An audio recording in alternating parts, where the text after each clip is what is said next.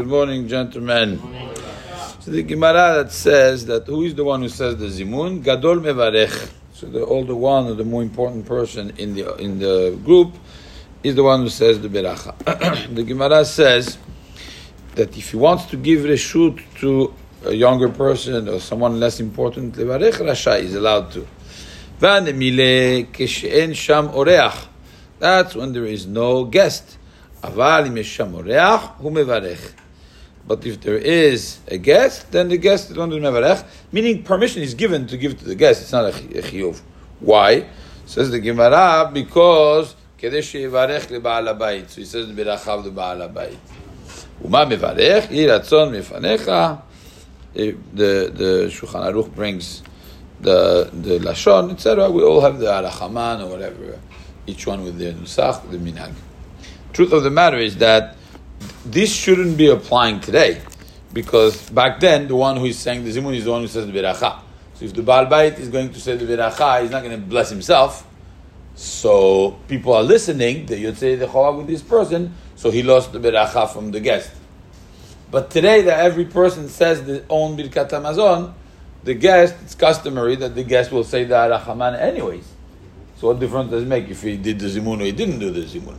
So that's why you have to put this in the circumstance of back then. The context of back then is that the people, the person who is saying the zimun is the one who says the beracha. And if he's not going to be saying the birkat hamazon, then he's not going to be saying the special yiratzon or arachaman. But today, it makes no difference because even if he didn't do the zimun, he's going to say the arachaman because that's uh, the He's going to say the arachaman to thank the Baal Habayit. So lechara, this will not be applying today.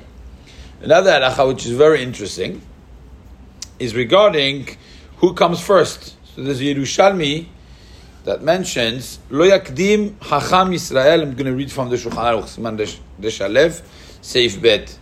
If there is a Talmid Hacham and there is a Kohen who is not a Talmid Hacham, so who goes first? Says the Shulchan Aruch Meforash.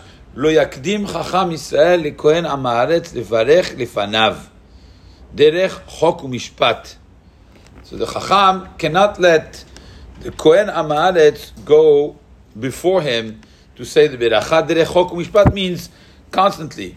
Aval Latet Lo החכם Reshut שיברך אין בכך Meaning occasionally to let the, the Kohen Amaretz do the Beracha instead of the, of the Talmid Chacham who is Israel, that's okay.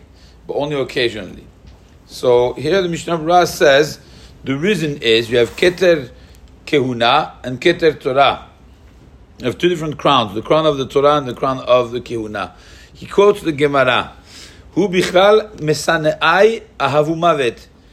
My, it's a strong pasuk. Those who hate me, Hakadosh Baruch Hu says, they like death. Shemasni et Torah bifnei hahamon, because he's making the Torah be depreciated or hated in front of people. Shiyomru, what are they going to say? Who goes first? They're going to say, the Torah is not as important